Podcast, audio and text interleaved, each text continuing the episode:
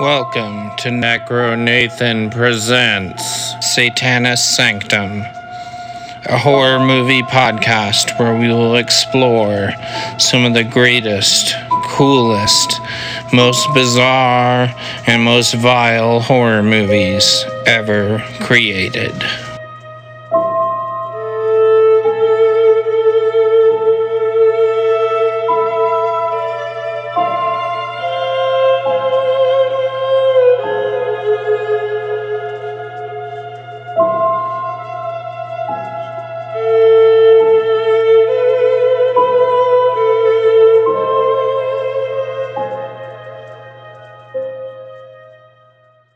Welcome, horror freaks. Welcome to an all new episode of NEKROnathan Presents Satanis Sanctum. I'm joined as always by the Witch of Midway What up? and our very special guest tonight, Michael. How are you tonight, Michael? I'm doing good. Thank you for having me on. Yeah, this is hopefully the first of many appearances by you. I, I love the way you uh, look at films and uh, analyze them. It's it's pretty incredible. So tonight's episode, uh, episode four of season one, we are doing Beyond the Black Rainbow, which is by Panos Cosmatos, who followed up this film with a more well-known film, uh, the Nicolas Cage horror film Mandy. So if you've seen Mandy and you love Mandy, definitely check out Beyond the Black Rainbow. And if you don't want any spoilers for Beyond the Black Rainbow, I encourage you to hit stop now. Do not listen. We will not reveal everything in the film, but we will be talking in detail about the proceedings therein. All right, so getting right into it, our first question is overall uh, take or review of the film. Um, for me, um, this is a visual feast and uh, a mind bending mind fuck of a movie. That's an understatement. Um, it, it is visually incredible. It is psychologically filled with dread and terror. Um, it's got, we counted it up, it's got seven kills in this movie, some really creative kills. Um, very heady movie, um, very psychological. Uh, you really have to think about it. You really have to watch it more than once to understand it. More than twice or Um, yeah, three times. Yeah, it's it's quite an incredible film. Um, I am now gonna kick. That's probably, What's sorry, that? I'm interrupting. No, you're No, good. you're I'm laughing because I probably watched it about a dozen times, and every time I watch it, I'm like, oh, okay, that's what it, that's what it's about. right? well, in that case, let's kick that question over to you, Michael. Your turn. Your overall take. You've watched it probably more times than I have. What would you say? Um, yeah, it's um, it's a it's a it, it is it, it visually it is a, a, a treat. It is um, and it's extremely odd. Um, you know, it's not the the it it's um. It, it, does, it, it, it does that thing where it tells you the story by showing you images instead of like having like a linear plot and dialogue and people you know throwing out exposition. I mean, like the first couple times I watched, it, I'm like, what, what, what the heck are these guys doing? you know? Um, but it's um, but there's a, there's a couple of themes that that, that kind of jump out at me. It's like one of them is about um, searching for knowledge and and um, and mutation and how how when you learn something, when you try to reach out, you um, it changes you, and we see that in this movie uh, several times with um, Barry and um, Elena. Oh, yes, Dr. how their Nyle. advancement changes them. Um, but I also, just the last time I was watching it, I was thinking that it's it's really basically just a, a damsel in distress story where um, where Elena is trapped in the trapped in the in the uh, in the Arboria castle Institute. Yeah. by, by, by the by the evil wizard, and she and um, instead of being rescued, you know, like all other damsels do, she she has to do it herself. Yes. Yeah.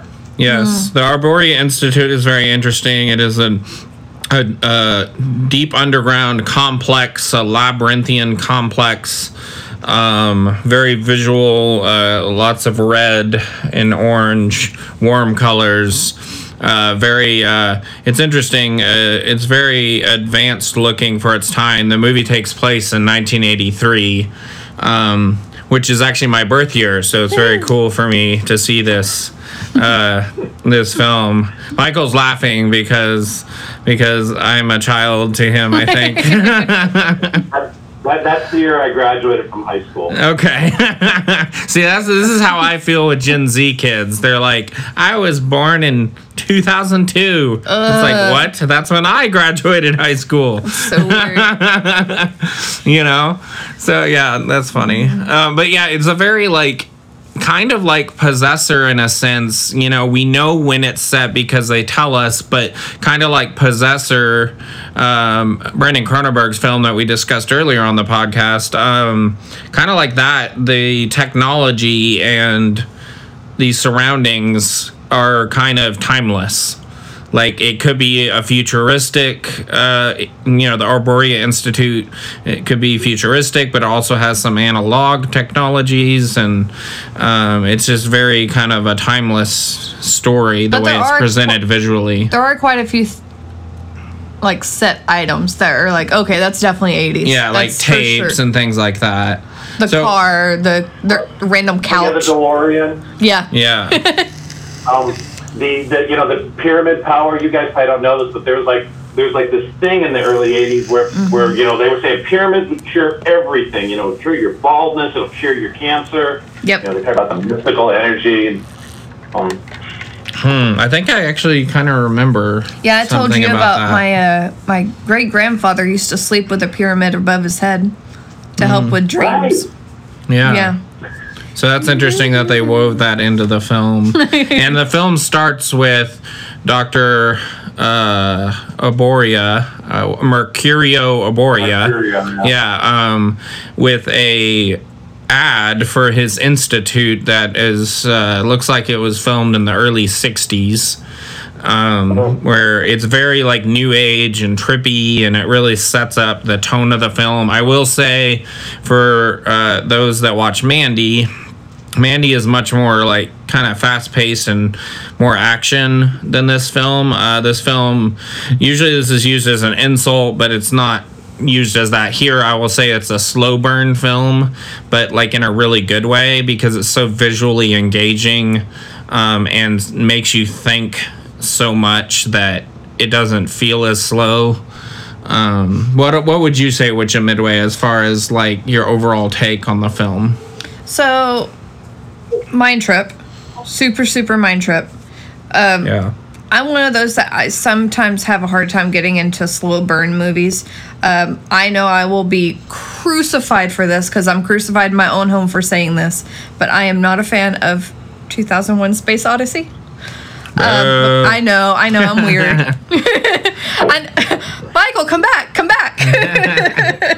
I, I, I, I totally I totally get that. yeah. yeah, but at the same But time, the you're same a, time- you're a fan of The Witch Yes. by uh, Robert Eggers, Yes. and that is very much a slow Right. burn. That's very much I a love that movie. I Yeah. love it. See, the first time I saw The Witch, I didn't know what I was getting myself into, and so I didn't enjoy the pacing and the slow burn. But when I got it on video and watched it again, I was like, wow, this film is phenomenal. Like, yeah. once I understood, it's kind of like the first time I saw Pan's Labyrinth, I didn't know it was in Spanish, and so I didn't enjoy it because I wasn't ready for subtitles. But now that I've seen it, like, knowing what it is, like, it's amazing.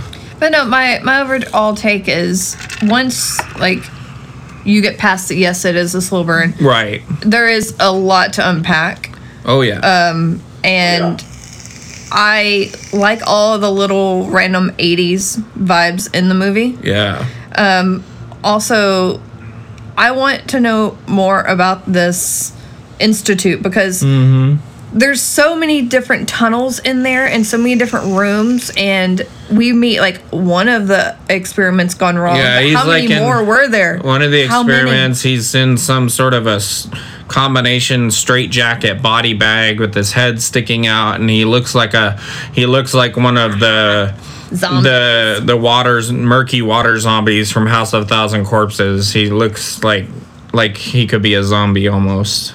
And he was and he, and he was wet. Yeah. Right? You know, he like had all this weird stains all over him. It just was so gross. I want Yeah. to know his story. like- Definitely one of the spin-off most movie. most visually interesting horror images of the film for sure. But also, okay, I might just be silly, but nothing had labels on it. Like when she was in the elevator. oh yeah, none of the buttons have labels. how do you know where you're going? Yeah. Did, did you guys get the vibe that um, that the Arboreal Institute, Arboreal Institute, was an organism that was constantly changing and growing? I definitely got that. With like, she put her head to the wall and she could like hear its heartbeat. She could hear the heart. Well, that was like a that was like a womb-like experience for her. Mm-hmm. Yeah. But like, you know, like if you need if, if the institute wanted you to have something, it would just put an orange button in front of you. Like, You know, and you Right. push the button and the things would pop out. That if you had panel? something you need to throw away, a hole would open up in the wall, and you could throw it, throw stuff away. Yeah, and then like too the the fact that it's seemingly underground beneath a greenhouse makes you you know it kind of drives that point home of the constantly growing and changing organisms of the greenhouse, Yeah. which is interesting. Um, yeah, that's I'm I'm still taking it all in. yeah, and you've seen it like twice now, I guess. Yeah, definitely. Our next question is What is your favorite kill or death? Yes. yes, Yeah, I, I didn't realize that it had such an impressive body count. Seven. Wow. Um. All right. So I at first I didn't like it, and um, but uh, I'm gonna have to say that the the, the final kill when um, Barry Nyle when um, Elena finally succeeds in killing Barry Nyle. Mm-hmm. Um, I think that's I think that's the that's the high point of the movie, um, and it kind of it, it, it kind of ties everything together um, in this really weird way. And I'm gonna and I, I, I kept meaning, meaning to go back and um, and get the name of the podcast down, but um, but I, I, I didn't. So I, I'm sorry, guy. Whoever you No, are. you're fine. But um, I was listening to this podcast where the guy was talking about how there's this um, there's this com- there's this big conflict in the movie between you know the trees that grow up up straight, you know, arboria, um, you know, and they're rooted straight up, and then um, the other kind of growth is the one that's underground where it where it branches out. Um, and, and and what happened at, at, at, this, at that scene where Barry Nyles got killed is he got felled like a tree. He just went right over. right. Yeah, and it was interesting. Uh, which Midway was saying that she saw somebody online on, uh, I guess, IMDb under the plot holes section. They said, "Oh, um, they never explain why uh, Doctor Nyles, uh, how he gets his foot caught and how he falls." And they obviously clearly missed the point of the fact that Elena has telepathic and telekinetic powers, and that is fully explained earlier in the film and explains what happens to him at the end. Like, how did you not get that? I got that. Yeah. So the final one for you, what would you say, Witch of Midway, for favorite, kill or death from the seven in the film? oh, favorite kill or death. I think the one with um I assume it's his wife, Yeah, Miss Nyle. Miss Nyle. We'll just call her Miss Nyle. I can't When remember. he's uh, talking to Mar- her- Rosemary. Credits is Mrs. Ro- Rosemary Nyle. Yeah. Yeah. But when he has her face in his hands and he's talking to her and then he just Puts his thumbs over puts her his eyes thumbs and right into her crushes her. eyeballs and just crushes her. He's like, this, I have to be free of you. I have to, th- I have to end you. Yeah. Yeah. and that that's Dr. Nyle's journey to where he starts taking out everyone at the institute and everyone in his life so that him and Elena can be together is the presumption. I think it's he's getting rid of everyone who could possibly hold him back Stop him from doing what he wants to, do. to do. ascend to his highest power that he Right. can. Yeah. Yeah. I, I agree with you. Yeah. Can I ask you guys a question? Yeah, for sure. And we we don't have to talk about it now, but um, what do you guys think the relationship was between Barry Nyle and um and Elena? Um, That's a good one. What do you think, honey? um Because you you had some. well hold on, let me let me touch on my favorite kill first. Okay. Um, my favorite kill, uh, I, it would have been the wife, but they don't show it.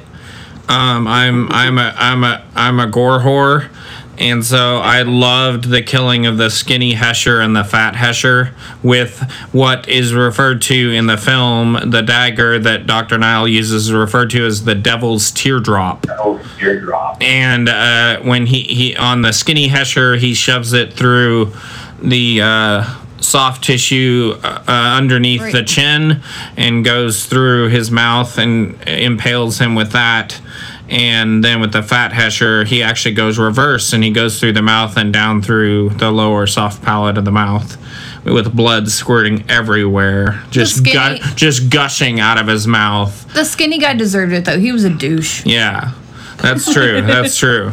But yeah, I mean, these were just two hapless individuals who were listening to to heavy metal in the woods around a fire, and uh, they got in his way. Uh, Doctor Nyle asked the Fat Hesher, as he's called. Um, do you, where is she? Where is she? Did you fuck her? Did you fuck her? And the guy keeps saying, No, no, I don't even know what you're talking about. And he says, you, you fucked her. Yes, you did. And he just fucking kills him. Like, he's jealous of anyone that even is presumed to have harmed his sweet Elena. Mm-hmm. Um, so, going back to what you had said, what was the question again, Michael? What's the relationship between the two of them? See, earlier in the film, I was thinking that um, that Dr. Nyle was her father.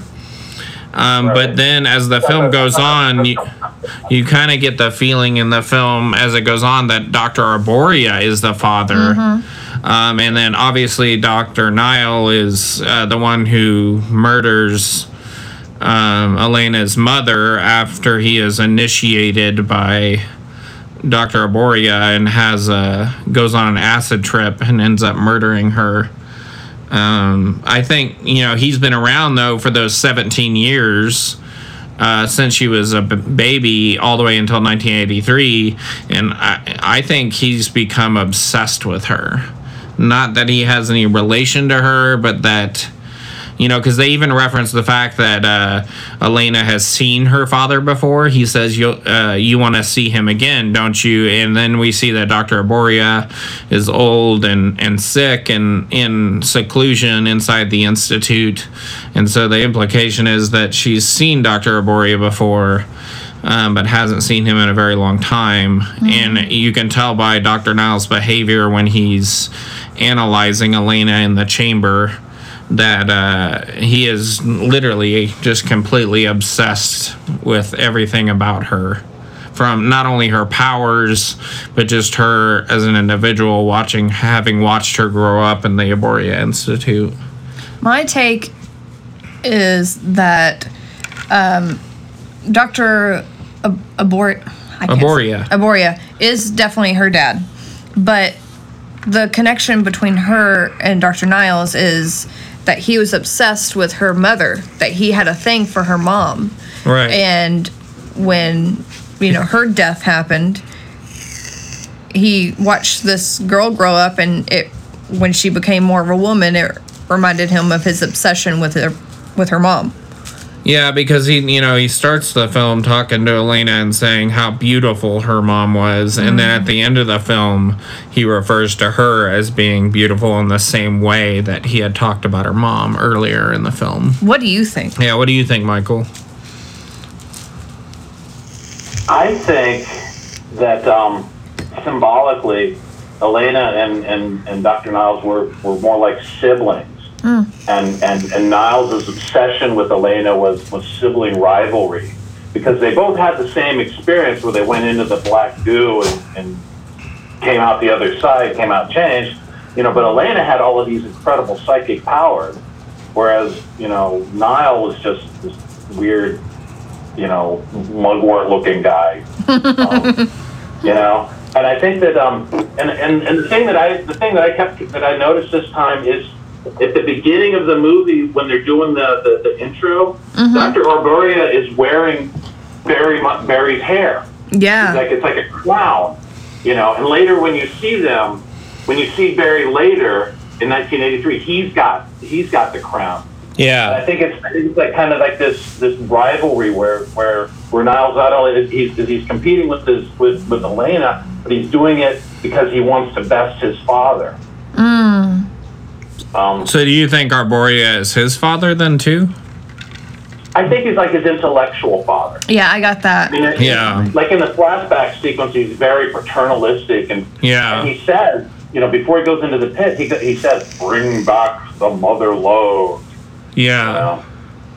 Yeah. A lot of interesting uh distorted and manipulated audio in this film. I also think over time, like each experiment with people got better and better, and Elena was the final one. She was like the the perfection of all their work. Yeah, because you saw it in that little weird zombie thing that we talked about a minute had- ago. They'd But- been experimenting with mutations and all sorts of other But then when you see Dr. Nyles without all of his Appliances. appliances, you can s- Appliances. yeah, his That's what they appliances. refer to them as in the film. He and, and I guess that works because you think, oh, he's just wearing contacts to describe his uh, to cover his bright blue eyes, uh, his kind of neonish blue eyes, but he actually has to remove said contacts with tweezers because of the way they're attached to his eyes.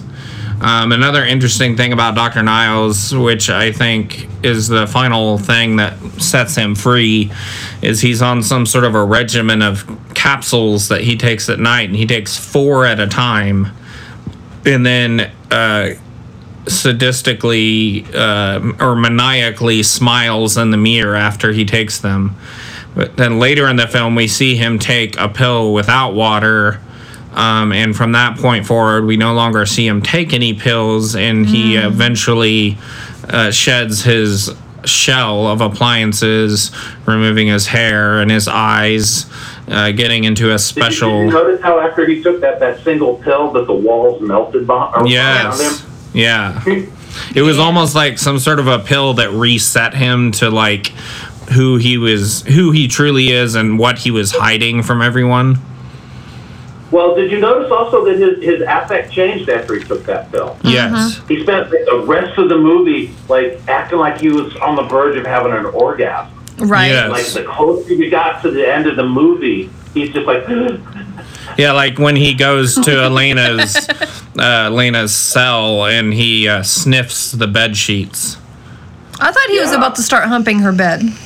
Well, he does crouch over it and press his uh, his lower parts against the edge of the His- bed while he sniffs the sheets. His sheets. ghibli bits, as it were. well, then, when, when, when he puts on that suit, Yeah, the leather. putting His hands up and down it, and, and he's making these really gross noises. Oh my god, he took X. Yeah, right. There's definitely lots of drugs in this movie. Mm-hmm. Capsule pills and acid, and the acid is a part of the initiation. Arboria puts him through. He drops acid and then goes on a, a mind fuck that ends in murder. Mm. Hey, Yeah. did you guys? Did you happen to notice the name of the pharmacy that he was when he was taking the pills? You could see the name of the pharmacy. It was Barry something. No, it was Benway. You guys never read any William S. Burroughs? No, Uh, but I saw a trivia question about that. Can you tell us about what that is? Well, William, I mean, I don't know how much you know about William S. Burroughs, but he's he was he was a beat author from the '50s, wildly influential, totally out there in another universe. Right. Love it. and, and he used to write these just amazingly wild things. And one of the recurring characters, and they were all about the apocalypse and, and drugs and all that. And one of his recurring re, recurring characters was Dr. Benway, who was like whenever he needed somebody to, to embody institutional evilness and selfishness and, and and and you know callous behavior, it was always Dr. Benway hmm. that, hmm. would, that would come onto the scene and, and would talk about how he would line up people in the operating room and do like lobotomies one, two, three, four, five, six, seven, and roll them out and bring the next ones in and you know send them to the government agency for for air conditioning afterwards. So that was so. So when I saw that, and I saw Benway, you know, I, I knew right away that he was making some sort of connection. Mm-hmm. That's interesting. That's very fascinating. Little, little Easter egg. I love that. That's awesome. That's great. What's the next? All right, so our next question, moving on, is kind of an extension of what we are talking about, but favorite use of effects in the film, whether they be visual effects or practical effects, and it can relate to a death or a kill, or it can re- just relate to any of the many uh, visual effects sequences in the film. Um, we'll start with uh, Michael. I, I, without a doubt, I gotta say it's the fog.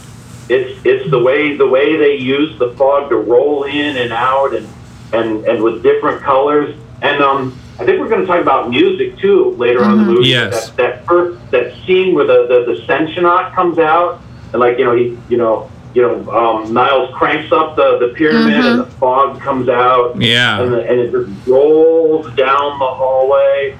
Um, and, and the music just hits like this crescendo. Yeah. You know. Yeah. It's the eeriest, eeriest thing I've ever seen. Yeah, One of I my love that. The Sentionaut is creepy. one of my things I said to uh, Nathan when we were watching that, I said, "Why is Daft Punk uh, stabbing her in the neck?" right? yeah, the Sentionaut comes out and gives her an injection.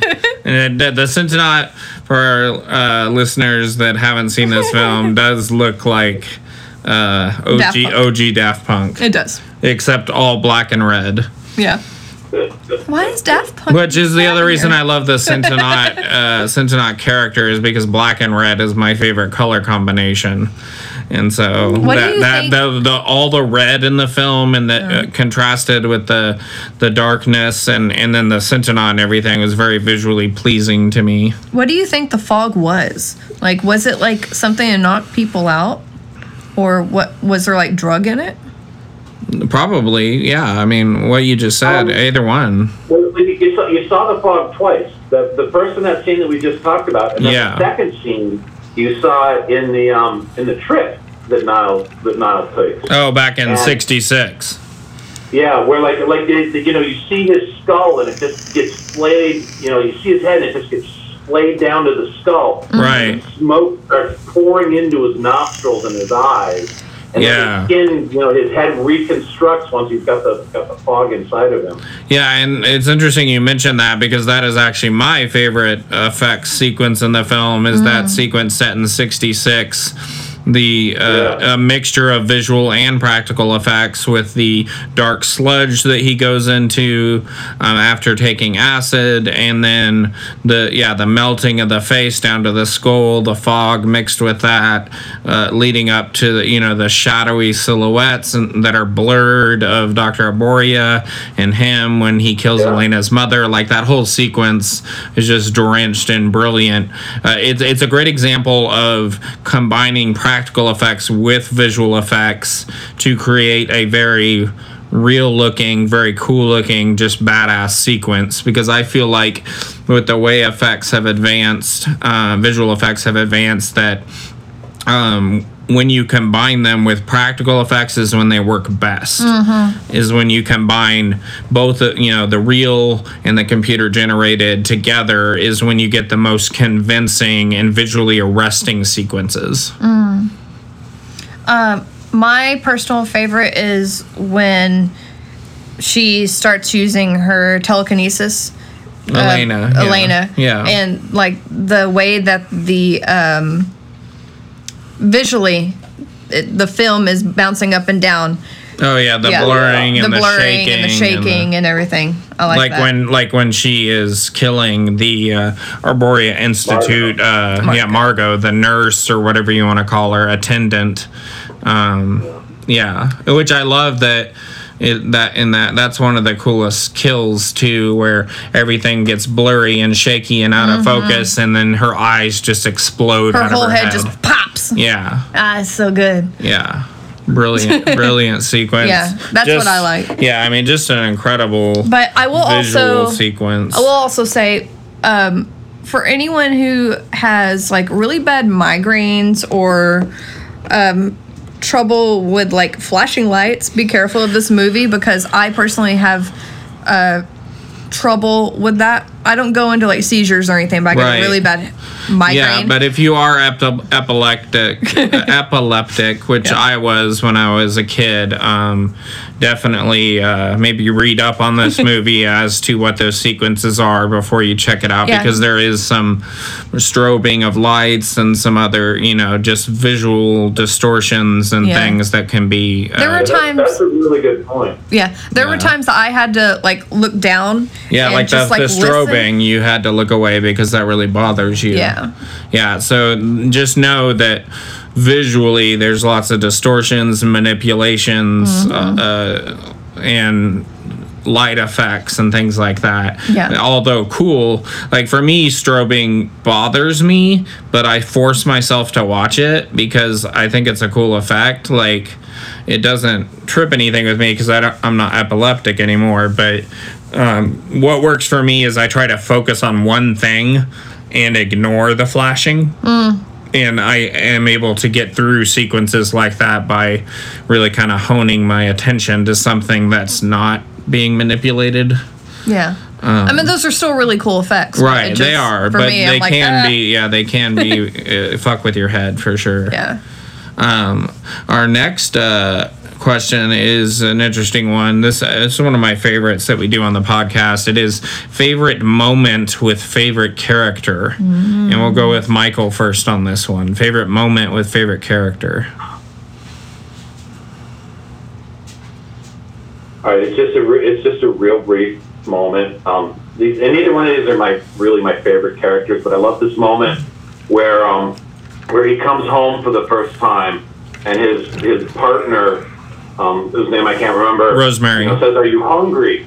And and she goes, "There's some there's some brown rice and steamed asparagus." So gross. And and he goes, "Oh, that sounds really lovely." And you could just tell by the look on his face that it's not. But um, you know, in the in the in the late '80s, early '90s, I was living in Vermont with with, and I was surrounded by like this new age by these new age people, and they were all into macrobiotics, and that was that was the kind of that was the kind of horrible stuff that they would eat.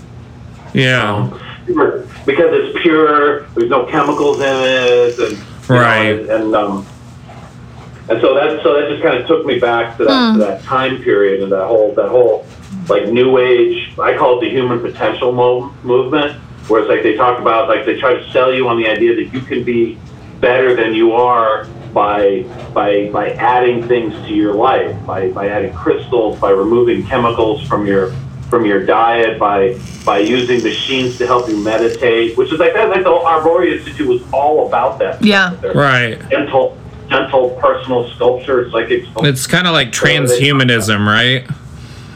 Like what? like it's kind of like transhumanism where you're trying to achieve like a higher uh Self. a, a higher self a higher like a beyond uh a beyond the frailty of humanity beyond the limitations of being human kind of like a transcending above uh what is normally ca- accepted as as being human which is kind of what the Yeah. arboria institute was doing they were trying to exactly you know yeah you know create like a, a mutant version or a modified tr- uh, you know transcendent human that can be the next uh, step for humanity And evolution. yeah the next step in evolution for humanity Yeah, it it goes all the way back to Alvin Toffler, um, wrote a book in the 1970s called Future Shock.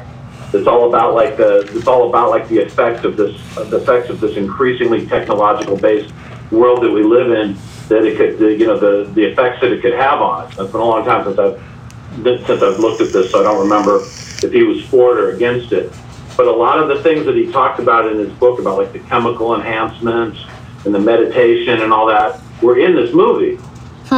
You know, I, I find all that really interesting because there's this uh, channel that I follow on YouTube that's called Gaia, and they break down mm. all kinds of stuff like this. And some people on the outside might think, okay, this is really weird, but it's really it's interesting once you like really get into it and like Yeah. There's so much that we don't know about the human mind Well, and what I we're mean, capable of. Yeah, I mean, they say we only use 10% of our brain's capacity. And so, what Arboria is really exploring was, you know, what if we expand our, you know, our ability to use more of that capacity? And I think originally, like, where Arboria was going with it, I think he was uh, genuinely looking for, like, a positive way to advance humanity.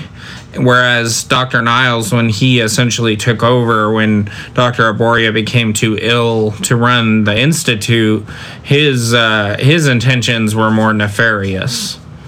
Um, h- Well, that was that was the big thing about about the, the, the New Age movement was even though it was talking about growing and expanding your consciousness, it was still very selfish based. It was still all about me, me, me. I mean, it wasn't about becoming a better citizen or a better person or learning how to care for for things that aren't you. It was about how to make yourself better so that you can have a greater chance of success. Hmm. And you guys know, you guys know that now in, in you know 2021, we're living in an age where people's runaway desire for success is you know basically fucked us as a planet. Yeah. right. You know, That's You know, where it it's- started. Oh. Yep. That's true. It That's did. true. That's, you know, that, that was that whole. It, it was the outgrowth of the, the the B generation to the greed is. Then we went into the 80s and greed is good, and um, and then oh, and we're going to talk about Ronald Reagan later if we get a chance to. You know, because to me, the Reagan era, that's the point in my life where I saw America change direction. And it became that more inward focus, the heck with everything that's not mine, I ju- unless I can make it mine approach. Yeah. Yeah, well, there's- and they touch on that in the film, showing 'cause Reagan, Reagan- on the TV. Yeah. Yeah. Yep. Yeah. Yeah. They definitely touch on that There's a theme.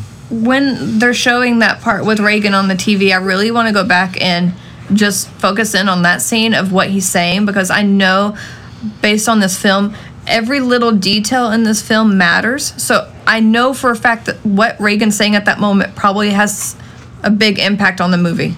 Yeah. Like I want to go back and Yeah, we- dissect it. Well, he's talking about the concept of mutual assured destruction, where, where that was the point where we began to realize that between the Soviet nuclear weapons and our nuclear weapons, Right. we had the capability of destroying the entire planet 22 times. Mm-hmm. You know? Um okay, so you said you had another favorite character. Oh no, that was that was that was just just him and Rosemary. That was her name. Yeah, Rosemary. My my favorite character is Dr. Nyle.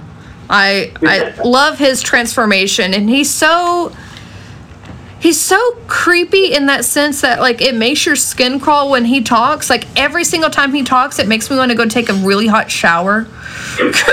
Yeah. I don't like him. I mean, going back to what Michael said, I love that. I do love that line from Dr. Now where she goes, "Oh, brown rice with some asparagus," and he goes, "Oh, wow, that sounds really great." But uh, I'm really tired. that sounds really Like, yeah, it's just so like sarcastic and Mm. like just he overemphasizes the point when he says it. One of the things on the little trivia I was reading is someone says if you like um, the agent from The Matrix and the way he talks, but you wanted him to speak a lot slower, you'll love this character.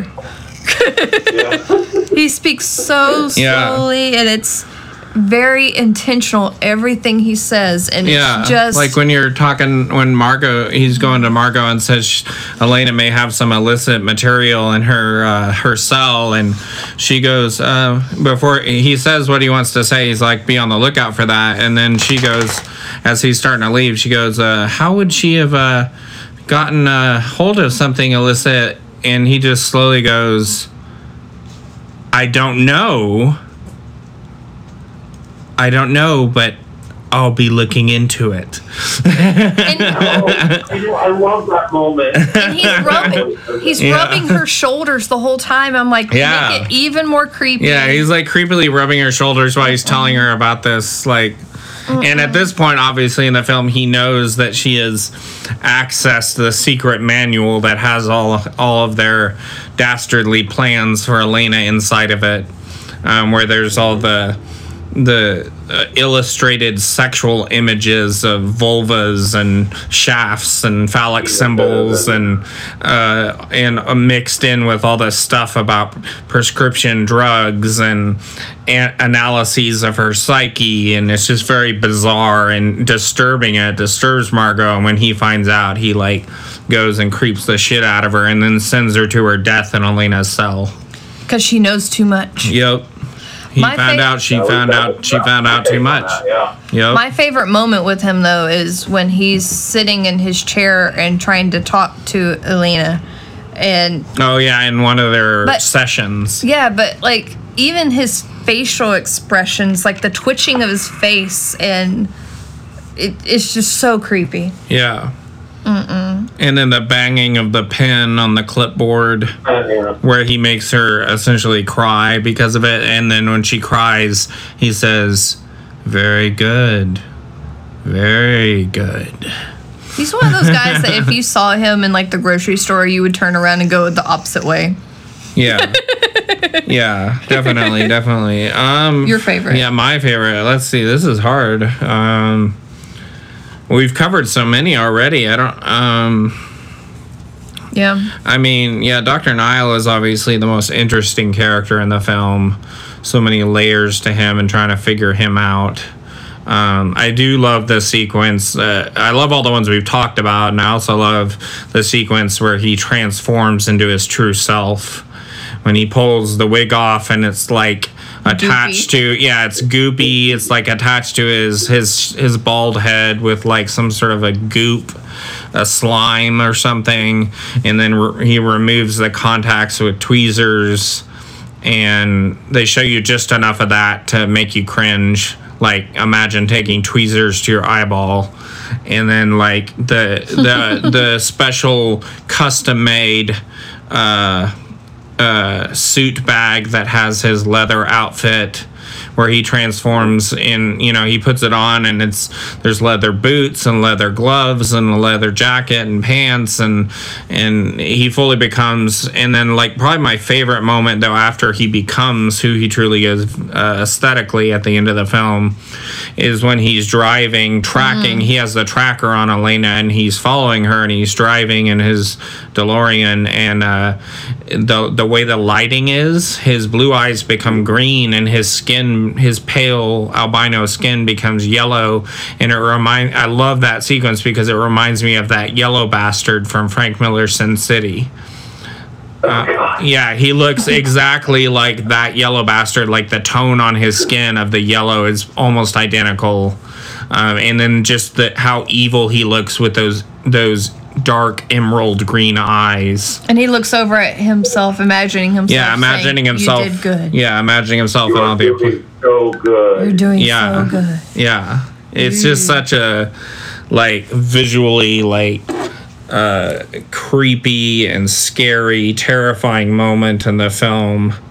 Um, which brings us on to our next uh, question, which we already somewhat touched on, which is uh, favorite song or musical theme in the film, and we'll start with Michael. Oh, Sentionaut, man. When when that that that I I like used that in my own amateur, very extremely amateur um, video projects. It's, it's such a such a powerful song. Yeah. Um, the way the way it just the way it starts. It starts with her gasping in pain, and then the machinery starts to whir up, and then the, the, the organ comes sweeping in, and then the electric guitars, and then it and then it eventually it all just kind of dies down as, as as as the scene ends. Um, I love that. I love that. That just that little. I mean, I even got the got the, I could, got the Blu-ray, and I just Yeah. grabbed that little recording of it just so I could have that, put Mm, that on my mixtapes and stuff. that's awesome. I love that. I love that I was sequence very too. excited about that question. yeah, no, that sequence is is amazing. Um, if I, I guess if I had to pick one out, like visually and and audibly, that's definitely one of the best. Um, the, I mean, the thing in this film is like the music is constant. There's constantly just this it really sets the tone for the entire film and that's why I say it's not your typical slow burn because there's always something either visual or audible um, that keeps the pace going and keeps you engaged. Um, and just the overall, I would say, my answer to the question is just overall the score in general. Just it, when you need to feel, when they want you to feel dread, you feel dread. When they want you to feel terror, you feel terror. Like in a, in large part because of the soundtrack. There's only I think there's only one part that doesn't have music and it's when she's in the um, air shaft.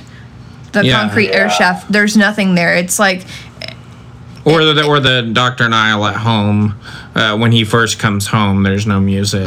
So yeah, but that's the thing is that that you could probably count on one hand the amount of scenes that don't have music, whereas you wouldn't be able to do that with the scenes that do have some sort of a, a audio behind it. Um, because there's just so much of it, and it kind of interplays hand in hand with the sound design um, which I really love as an audio engineer that used to tinker in these things. I mean, I used to do this for my career with mixing sound design and music and having them interplay with each other and bounce off each other. And uh, at times, the music is the sound design and vice versa. Like it's just very much like this intermingling of sound effects and and soundtrack that create the you know the pastiche of the film. pastiche. I like that word. Yeah, the aesthetic, uh, you know, the esthetic of the film is all the visual uh, effects and, and lighting and everything, and then your your your oral or audible pastiche is created with the soundtrack and the sound design.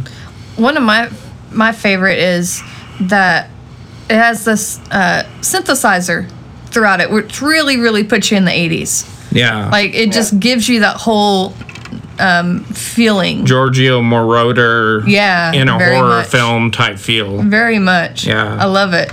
It reminded me of um, like Tron, like the original Tron soundtrack. Yeah, Like that very like computer. I mean, it was it was literally like if Daft Punk was in the '80s and they made a horror soundtrack. There you go. you know, they made a horror soundtrack that was written by Giorgio Moroder. Like, you know, like that's this film.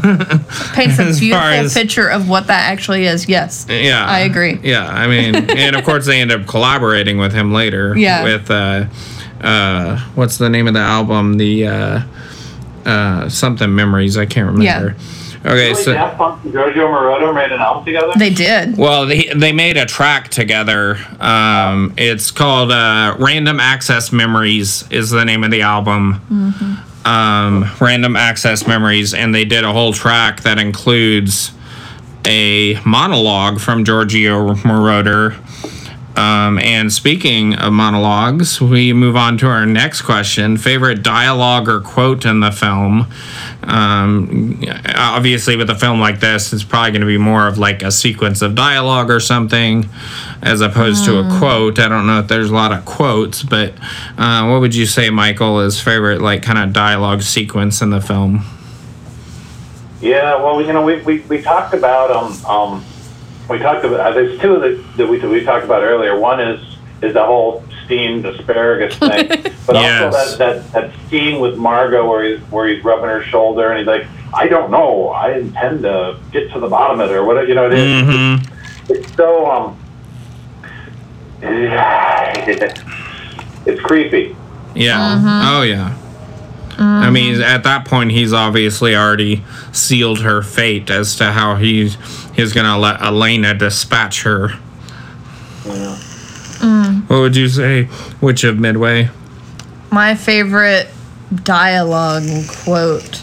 Yeah. Um. His kind of favorite dialogue sequence in the film. The whole first scene that you see when you meet Elena, when he's doing his question and interrogation on her, I would say.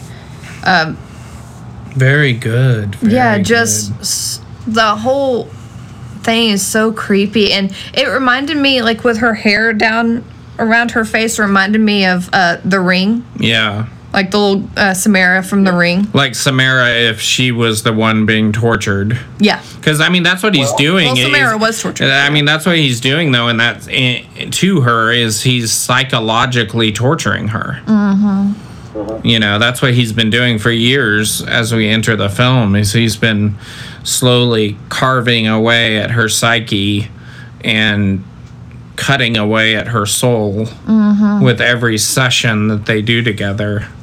Um, in in large part due to his behavior in those sessions. I think. Also, another scene with him and Rosemary, the the wife, Mm-hmm. when he comes out of his room and she's like, "Are you okay?" Yeah, she's What's like, uh, you haven't, wrong with you you?" haven't let me see you without your accessories in a long time. Yeah.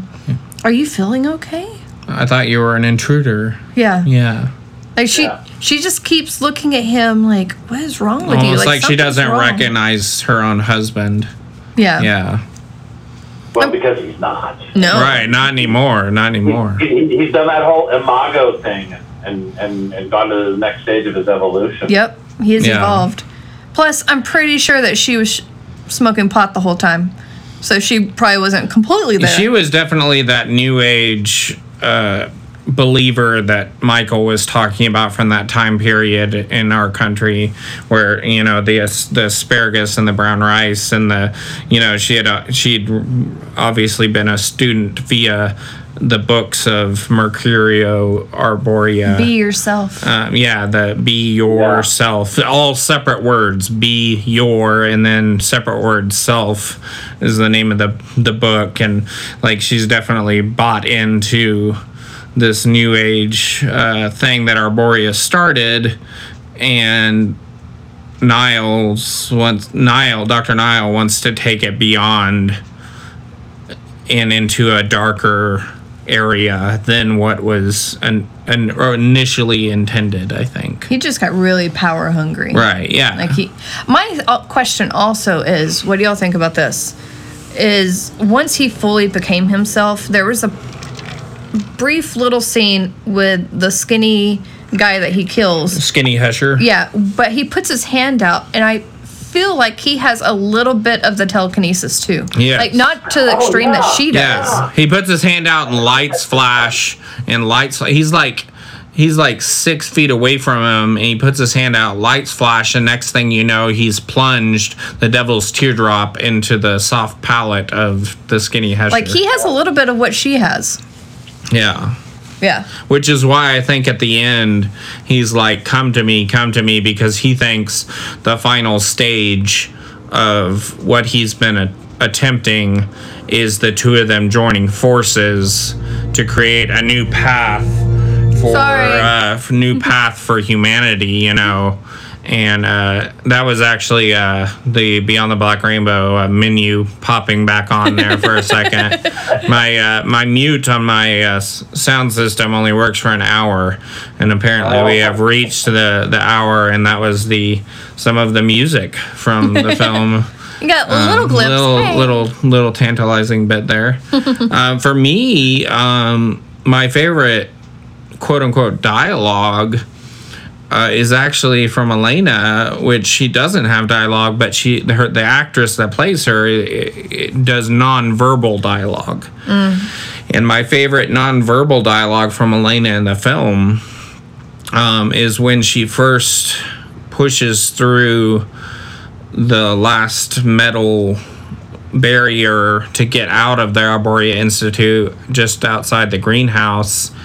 And she starts. Uh, we have to remember, Elena has never been anywhere in her life except on the inside of the Institute. And when she comes out, like before she just steps out, like, you know, one would do if they were trying to escape, um, she. There's all this bark and dirt and all these plants and everything. And for several considerable moments, she is feeling with her hands and then her feet something that she didn't even know existed.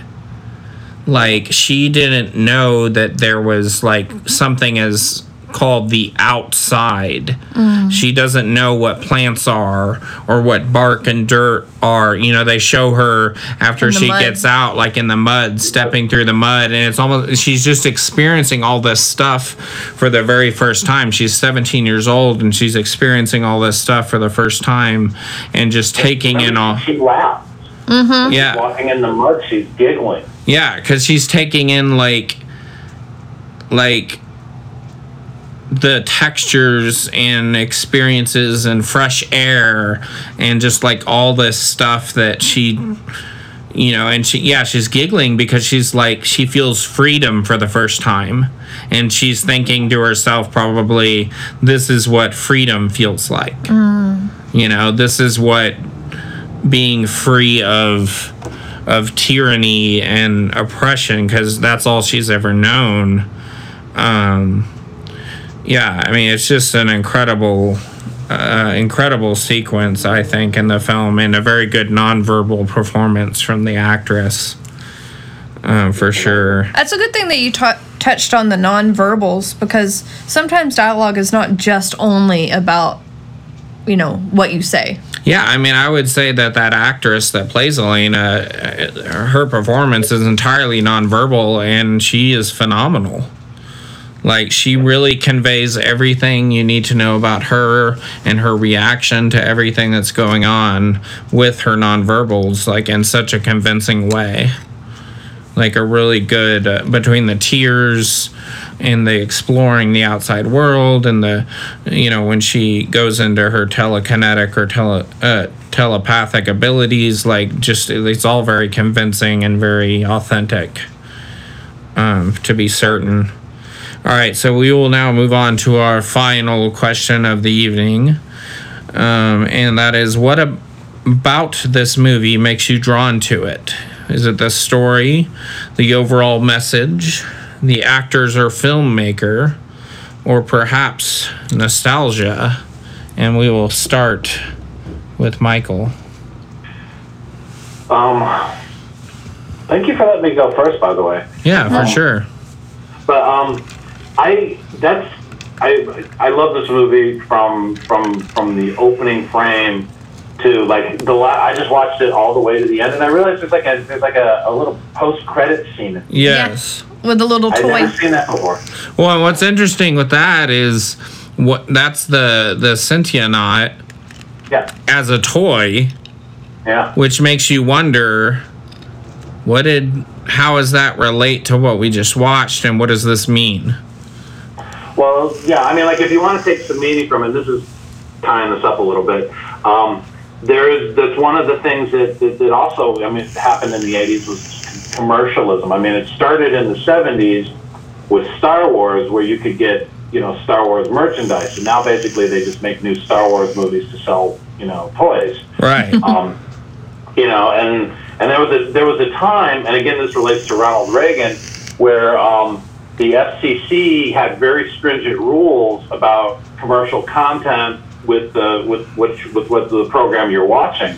And one of the things that, that Reagan rolled back was that FCC control. So basically, Saturday morning was a great time when I was a kid to watch cartoons, and I saw all Right. sorts of really Same here.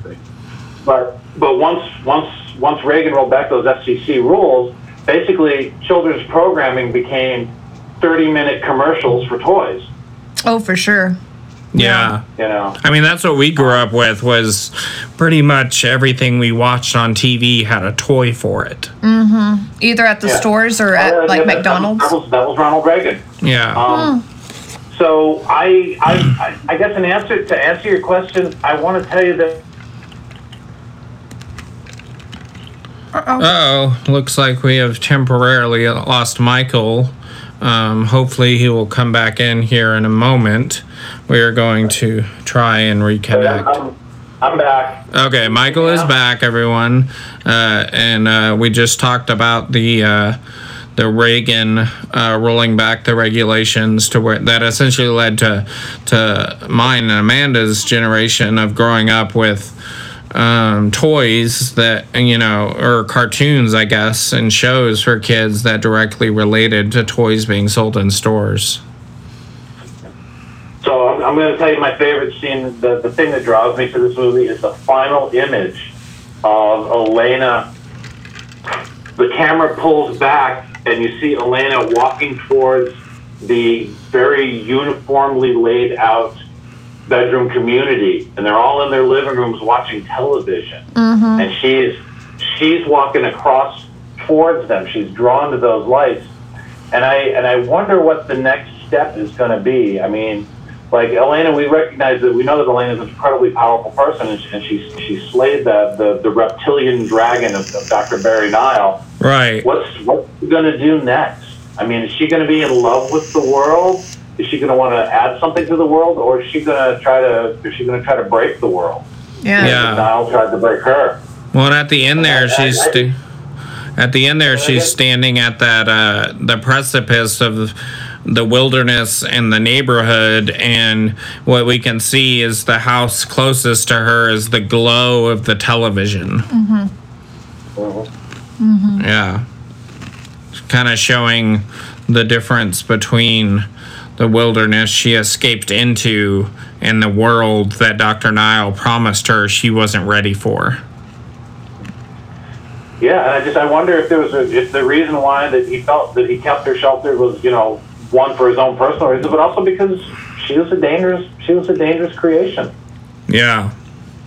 Well, it almost seems though that Dr. Nyle was more worried about what the world would do to her because he told her earlier in the film It's a dangerous. he said place. that the way he described the world, he said chaos and danger. And he basically said, in so many words, the world is fucked up and it will eat you alive. And when the way he described it in the film reminded me of what's going on right now in our world. I mean, you know, not to get too political here, but we did just have anarchist insurrectionists attack the very citadel of democracy this past week here in America, and the the way he describes the state of the world in this film that's set in 83 is like a perfect description for what's going on right now and i'm thinking when i watch this and hear him say this i'm like wow not much has changed i guess you know Well, the, the the idea that came to my mind is what if we're living in Elena's world? What if she's the one that's driving all of this strife and conflict? mm, What if what if, what if we're her?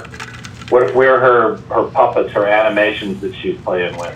Thanks, Elena. yeah no i mean that's a very valid like i mean people think simulations are sci-fi or you know science fiction but like you know there have been people uh, modern people that have predicted that or, or prophesied i guess that we could all very well be living in a future society simulation and that this is some sort of a twisted fucked up game of a world and that we're essentially playable characters that are being played by future netizens uh, of uh, you know centuries from now or whatever but- Yeah, to try to write what happens in the future and try to see where Yeah. it went wrong. Yeah. Where they could have stopped it and fixed it. Yeah. you know, I mean, it's kind of like it reminds me of this early the early Sims games on on Microsoft PCs. Um, you know, the early Sims games. You know, the idea of the game was supposedly to create a thriving um, society, a thriving community and city. Um, by you know building all these things and doing things that would benefit but you know what the one thing and i'm sure i'm not alone here but what's the thing that i enjoy doing building everything up in the sims games so that i could attack it with ufos or tornadoes or fire and just burn it all to the fucking ground like that's what i'm saying though is if i had that intention you know and I'm sure I'm not the only one that played Sims when it was new on PC. Uh, that you know enjoyed destroying everything, and so what if you know we are in a simulation where the future peoples, you know, maybe they live in a perfect utopia and they get some sort of a, you know, enjoyment out of escaping into their VR world and experiencing total chaos and anarchy via the simulation we think we're living in. That just explains so much about you. I'm like, oh, that makes more sense now. Yeah. I, I love you, honey, but that makes a lot more sense. I'm just saying, like, it's not far fetched to say that, you know, because I think it's human. There's a part of us that enjoys destruction and darkness.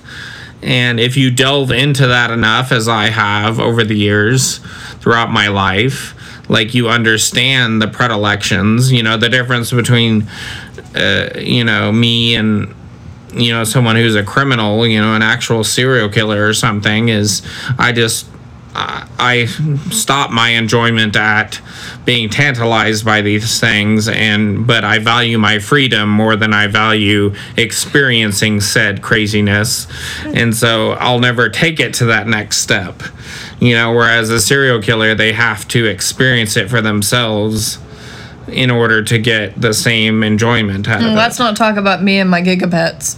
Well, exactly. You have yeah, the whole you- world in your hand. You did that? yeah. She used to torture her gigapets. Don't tell that on public. No, whatever. I just confessed. You must confess. I'm saying, like, you know, like there's a certain part of human nature that desires the darker side and desires the sadistic nature of things. And I think, you know, uh, simulations and digital pets and uh, SimCity on the PC desktop computer is ways that we exercise those demons you know, and maybe Elena's world, as Michael says, you know, is the way she exercises her demons is by fucking with us. What's what's your thing Yeah. that brought you to the movie? Yeah, I mean, it's just all of this that we've discussed, Yeah. you know, what we're discussing now, like the fact that this movie has turned into the conversation it has is proof that this movie is worth seeing and and you know brings up a lot of interesting thoughts you know about new age philosophies and uh, you know science fiction and simulations and manipulations and psychological you know in mutation and like there's just so many avenues that you can ponder on after watching this movie. Um, and I, I feel like this film isn't so much about like you know the it's not meant to have a straightforward narrative that's easy to understand. It's meant Yeah. to make you think and just based off of the conversations we've been having on tonight's podcast i would say that it did exactly what it was intended to do. We've had lots of interesting conversations about um, the themes that are you know arisen in the film the questions that the film poses So we subconsciously didn't, we, we didn't even get into Freud and Jung.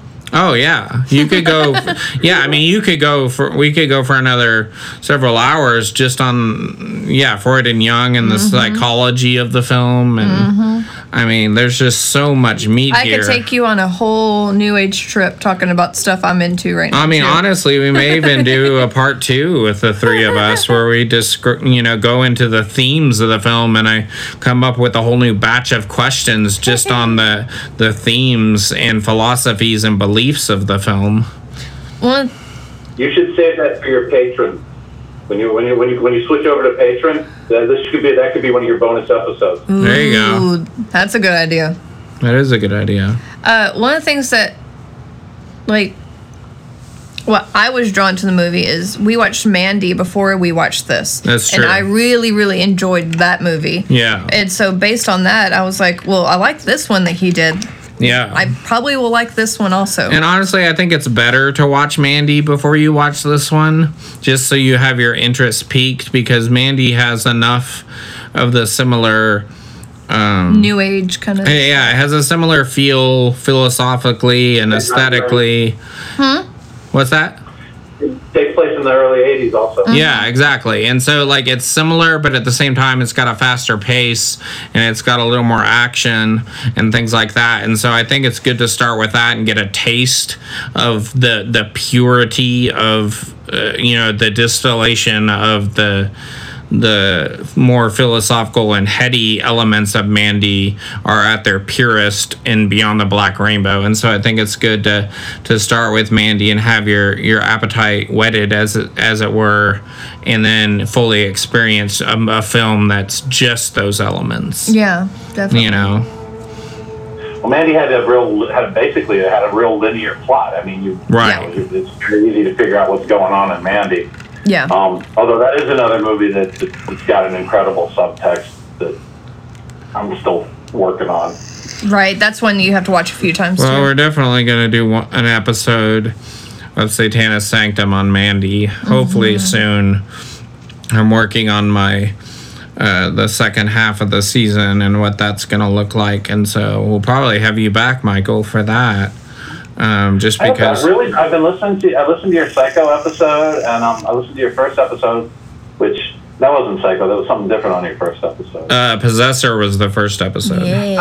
Oh my god, I love that episode. You guys brought up. I just watched it like a week before, and I can't wait to watch it again after listening to your episode. That was a really. You guys did an amazing Thank job you. breaking that movie down. Thank you, thank you. We even gave each other a high five after we taped that. We're like, oh wow, I that did- was real. That was good. That, I think that yeah was that was well fun. yeah it, it was just fun to talk about it and to me like i hadn't seen a lot of the horror releases of 2020 but that was the most astonishing to me that i had seen and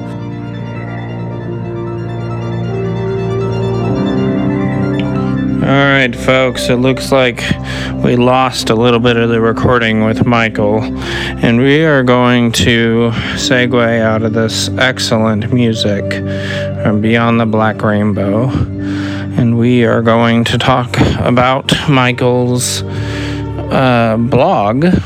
Um, the address online is wiwln dot blogspot.com wiwln dot blogspot blogspot.com check it out. Check out his horror reviews. It's going to be really good.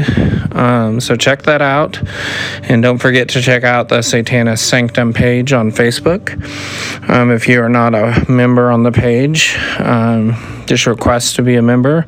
Look up satanis sanctum online and find us there. And uh, we will continue with this podcast. It's going to be really good. Uh, schedule may be a little erratic but uh, we will get these out there at least once every week week and a half. And uh, we'll continue season one with with me and the witch of midway and it's going to be good all right folks we're going to send it into the outro